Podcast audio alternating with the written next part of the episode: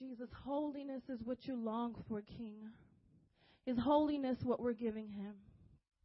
Holiness is what you long for, King. Is holiness what I'm giving you? See, the king searches this world and he looks up and down and he searches the minds and the hearts of his children. He's looking for holiness. He's not looking for a talented worship singer, though it's good. And he's glorified through it. He's not looking for a public speaker, though he's, it's good and, and he's glorified through it. He's not looking for someone who is good at administration or, or someone who has it all together or someone who has a degree. He's not looking for that though it's all good and it brings him glory.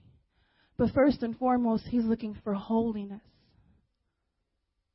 He's looking for a church, a generation who will stand up and be holy in the midst of all this sin, in the midst of all this darkness. It's holiness that he's calling you to, and he's calling myself to.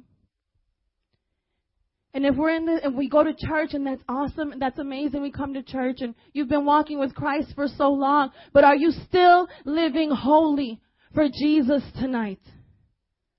Are we still giving the Lord our 100% like we did when we first met Him? Are we being faithful? See, He's looking for faithfulness as well. Everybody say faithfulness. It's what he's looking for. He's looking for a, a man and a woman who will, who will remain faithful to the very end. When it gets hard in their walk with God, they will remain faithful to the King. They will not be swayed to the left or to the right, but they will remain faithful to the living God. Holiness and faithfulness is what He's looking for from His children. See, Christians today, we want to compromise in, in, in our walk with God, with different areas in our lives. A lot of times, you know, we want to be very religious and say, you know what, well, I don't believe in, in women preaching, and I don't believe in tattoos, and I don't believe in, in piercings, and that's all the, about the outer appearance, but what about the heart? What about the things that you watch that you might not do anything to your physical body, but what are you doing deep down to your soul when you sit in front of the TV and you watch things that are unholy?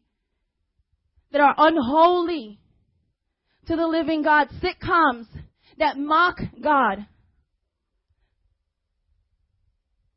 See, it gets quiet. Because the church today does not preach about sin as much as it should. The church today wants to make everybody be comfortable and come to church and just have a good time. Before the church used to be a place that you knew that when you walked into that place, someone was going to come up to you and confront you with sin. But church today is a place where we go and hide now. Church is a place where we want to go when we mess up. We think we can go to church and we can come to Christ and He's going to wash us. And we can go back out into the streets and do it all over again. If you don't believe me, come out to Wicker Park with us next Saturday. Christians out there debating what sin is. If you're in this place and you don't know what sin is, then you're not saved. If you want to have a debate about what sin is, then you are not saved. Anything that, that goes against the word of God is sin. Holiness, no compromise, one straight line. He said it will be a straight and narrow path. Amen? A straight, it will be tight, it's gonna be hard. You might fall, but guess what? He's gonna catch you holiness, a generation that will stand on holiness, that will, will look unto God with clean hands and a pure heart. Come on, can you say that today about yourself? Lord, I can stand here today and I know that I've been walking holy with you. I have clean hands and a pure heart. Can you say that about yourself today? I ask, I ask myself that question every day. When I, before I get into the presence of God, I, if there's something in my heart, I have to let it out. I have to say, Lord, forgive me. I cannot stand here and hold this mic if I'm not living right with God. You cannot stand here and preach the gospel on the corner if you're not living right with Jesus. You cannot expect your family members and your friends to get saved if you're not living right for Jesus. Your family members and your, fr- and your friends, they want to see a difference in you. They want to see you get changed. They want to see you get rocked. They want to see what happens when you go to that church three times a week. What's going on? So and so looks the same. What's changing in their life? Their character's the same. Their, per, their personality's the same. They got the same bitterness and anger they had way before. So what is that church doing for them? It's just another crutch. See, the people have this misconception of what the church is today because of the people that go to that church.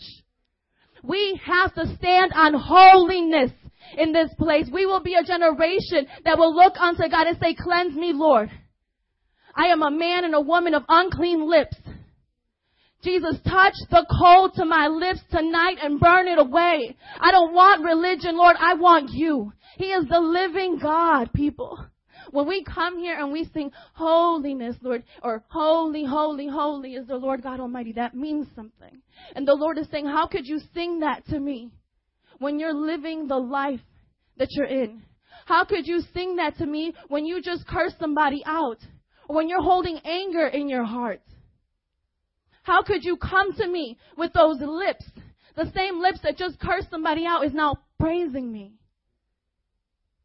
We serve the living God and we can fool one another, but we can't fool the King.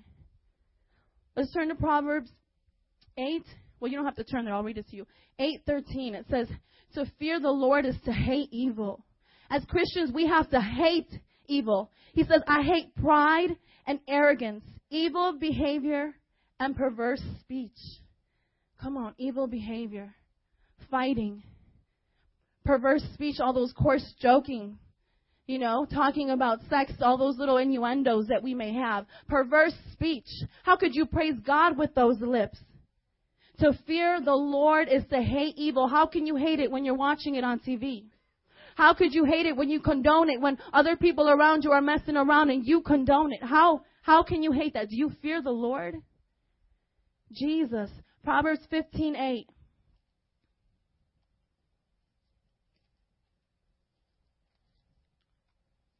Proverbs 15:8 The Lord detests the sacrifice of the wicked. Jesus. But the prayer of the upright pleases him. So when we come to this place and we offer him sacrifices of praise, he detests it. It sounds just like a bunch of noise to him. When we praise him and we're not right, he detests the sacrifice of the wicked. You might as well just keep it to yourself. But the prayer of the upright pleases him. Amen. The Lord hears us.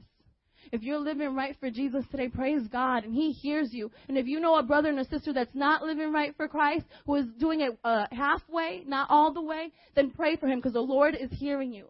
Now let's turn to Proverbs 6:16.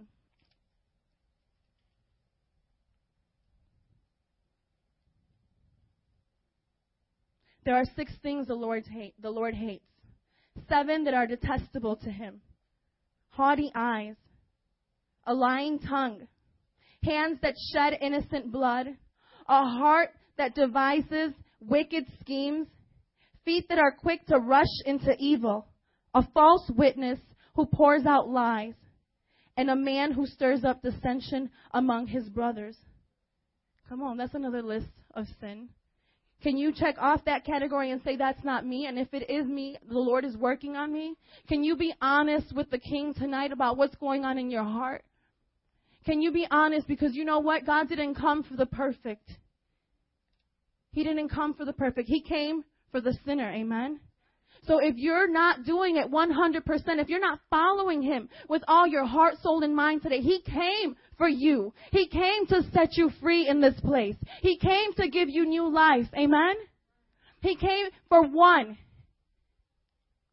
He came for all. But if He had to come for one, He would have done it all over again. Let's read Luke 15. Am I there? Yes. It says, Now the tax collectors and sinners were all gathering around to hear him. But the Pharisees and the teachers of the law muttered, This man welcomes sinners and eats with them. Come on. Praise God. I'm going to read that one more time. This man welcomes sinners and eats with them. Then Jesus told them this parable. Suppose one of you had a hundred sheep and loses one of them. Does he not leave the 99 in the open country and go after the lost sheep until he finds it? And when he finds it, he joyfully puts it on his shoulders and goes home. Then he calls his friends and neighbors together and says, Rejoice with me. Hallelujah. Rejoice with me. I have found my lost sheep. I tell you that in the same way there will be more rejoicing in heaven over one sinner who repents than over 99 righteous persons who do not need to repent. Praise God. Jesus welcomed the sinner. He ate with them. He did not despise them. He wanted to talk to them. He wanted to eat with them. And then he goes on to explain to the teachers of the law why he did it. He said he would go after that one. He would rejoice after the one. If you were to ask me, would I, if I had a hundred sheep and I lost one, I would let that one go. You know, you, does anybody else feel me on that? I would let that one go and I would say, I got my 99. You know, this, it's a good day. But guess what? God's ways are not our ways. All right? Our thoughts are not his thoughts. So he cares about that one. You know, sometimes we have good ideas and we think this is the best way, but God has other ideas. Our God, our ways are not God's ways. Amen? He would go after that one. And he says to you, Come, I'm going to eat with you. I'm going to sit down and I'm going to talk to you. If we turn right now to Matthew 9 9, when he's calling, he's calling Matthew, the tax collector. He puts tax collectors and sinners in the same category because tax collectors were deceitful and they would take away more than they needed to. And the Jewish people despised them. And so here he's calling Matthew, who was a tax collector. He says, As Jesus went on from there, he saw a man named Matthew sitting at the tax collector's booth. Follow me, he told him. And Matthew got up and followed him. While Jesus was having dinner at Matthew's house, many tax collectors and sinners came and ate with him and his disciples. When the Pharisees saw this, they asked his disciples, Why does your teacher eat with the tax collectors and sinners? On hearing this, Jesus said, It is not the healthy who need a doctor, but the sick. But go and learn what this means. I desire mercy, not sacrifice, for I have not come to call the righteous, but the sinners. Hallelujah. God has come to heal the sick. He has come to forgive the sinners. He has come to bring the lost back into the, into his house. He has come to gather his children under his wing. That's what he comes. So God, if right now you can say in your heart that you are not living 100% for God, today is the day to get right with him. Because guess what? We're not playing church in this place. This is not something that we come and we do every Sunday night because it's fun and it's, we want to be a part of something awesome. It's more than that. It's salvation. Our salvation depends on this, our, our walk with God. We don't play with God. A man was asking me last night, how many times will the Lord forgive him? As if we can fool the living God. He says, Come to me and he will forgive you. Come to him with a pure heart. Come to him with just being genuine and saying, Lord, this is who I am. I cannot hide who I am from you. You see the things that are done in secret. You see everything. You see my heart, Lord. You even see the sin I don't even know about. Lord, change me. Help me, Holy Spirit. That's it. It's one step to Jesus Christ. If you're struggling with drugs, if you're struggling with alcohol, it's one step to Jesus Christ. One step to Jesus Christ. The Lord uses sheep to describe us many, time, many times in his parables. Sheep are defenseless animals. They are easily devoured by, by wolves and animals. They are easily led astray, and that's how he describes us. Guess what? Because sheep are dependable, are, are dependent on one another and on their shepherd. Amen. They are dependent on, on them. They can't do anything without each other. And when one leaves, the devil is ready to just devour that one, to bring them down. And so when you're walking around and, and you're being led astray by things out in this world, guess what? The enemy is ready to just take you down. But the Lord knows and He's watching you. He says He is the good shepherd. He is the good shepherd who watches over His sheep. Let's turn right now to, to John 10. He says, I tell you the truth, the man who does not enter the sheep pen by the gate, but climbs in by some other way, is a thief and a robber. The man who enters by the gate is the shepherd of his sheep. The watchman opens the gate for him, and the sheep listen to his voice. He calls his own sheep by name and leads them out. When he has brought all of his own, he goes on ahead of them, and his sheep follow him because they know his voice. But they will never follow a stranger, in fact, they will run away from him because they do not recognize a stranger's voice. Jesus used this figure of speech, but they did not understand what he was telling them. Therefore, Jesus said again, I tell you the truth. I am the gate for the sheep. All, all who ever came before me were thieves and robbers. But the sheep did not listen to them. I am the gate, and whoever enters through me will be saved. He will come in and go out and find pasture. The, pe- the thief comes only to steal, to steal, and kill and destroy. Come on, everybody say that with me. Steal, steal, steal and kill and destroy. I have come that they may have life and have it to the full. Come on, everybody say life. Have it to the full. I am the good shepherd. The good shepherd lays down his life for his sheep. The hired hand is not the shepherd who owns the sheep. So when he sees the wolf coming, he abandons the sheep and runs away. Then the wolf attacks and the flock attacks the flock and scatters it. The man runs away because he is hired hand and cares nothing for the sheep. I am the good shepherd. I know my sheep and my sheep know me. Just as the Father knows me and I know the Father. And I lay down my life for the sheep. I have other sheep that are not of this sheep, of this sheep pen. I must bring them also and they too will listen to my voice. And there shall be one flock and one shepherd. The reason my Father loves me is that I lay down my life only to take it up again. No one takes it from me, but I lay it down of my own accord. I have authority to lay it down and the authority to take it up again. This command I received from my Father. Hallelujah. So what do we learn from this? He is the good shepherd. He's watching over us. If you're struggling in something, He's the one that's going out there and searching for you to get you back. But the question is, do you know His voice? Do you know His voice tonight? Is your relationship so intimate with God tonight that you could say, if God was calling me, if He was speaking to me, I would know His voice? God is reaching out tonight for his generation. He's calling out for his children to come back, but his children are being led astray by false ideas in this world, by false doctrine in this world, that it's all about me. It's all about me in the church. And when I come to church, people need to say hi to me. When I come to church and I give my tithes and my offerings, everybody needs to know what I'm putting in that bucket. Come on, it's all about me. I deserve that position. I deserve to be holding that mic. I deserve to be teaching the children. Come on, it's all about me. It's not about you. If it wasn't about Jesus Christ when he was here on this earth, he didn't say, serve me, fan me, feed me grapes. He didn't say that. No, he said, I came to serve. I came to serve. I came to minister. I came to lay down my life for the sheep. It's not any different between you and I. We are followers of Jesus Christ. Are we greater than our master? No, we're not.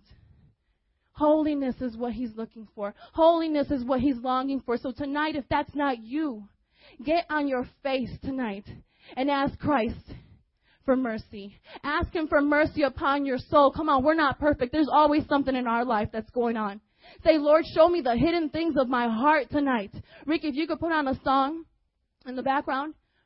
Say, Lord, show me the hidden things in my heart because I know that there's something going on, Lord. I haven't changed. I look the same as I did two years ago. I look the same as I did three years ago. Lord, help me tonight. Show me. I want to come closer to you. I want to enter into your throne. I want to come into your presence, God. I want you to touch the coal to my lips tonight, Lord. I want you to purify my heart and my soul tonight, Lord, because I'm longing for you and I can't hear your voice, Lord. What is wrong with me tonight, Lord? I want you. He's saying, come to me and he will cleanse you. He will wash you and purify you tonight. It's not time to play games anymore because you know what? The days are short and the time is coming. Are you ready to meet your, your, your creator? We go on the street and we preach with such passion to people who are walking by. But then people in our church come and they're so comfortable. We have to preach to one another that way. We have to keep each other accountable that way. We have to get into each other's lives that way. We have to depend on one another and lead each other into the right path. Sometimes you just gotta kick somebody in the bum, you know? Get them right back to the, to the right track because salvation depends on it. Other people who are watching you are watching you to see what this God business is all about. God wants you to burn for Him. Fire attracts people. Burn for Jesus so that they can see it. Burn let it burn from inside. Let it burn that the whole world may see you on fire for God.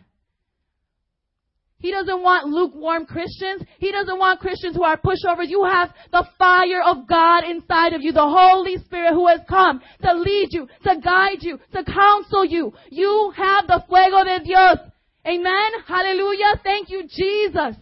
Come on, who is ready? Who is ready to say, Jesus, come on. Touch my heart tonight, Lord. Even if you don't know that there's sin, repent for your city tonight. Repent for the church tonight. Repent for what you did last night. Come on. What you did before you walked in through these doors. Repent for pride. Come on. I'm not any better. I'm human and I'm not going to stand up here and say that I'm perfect. Jesus, touch me, Lord. Let it come from the head down. Rick, if you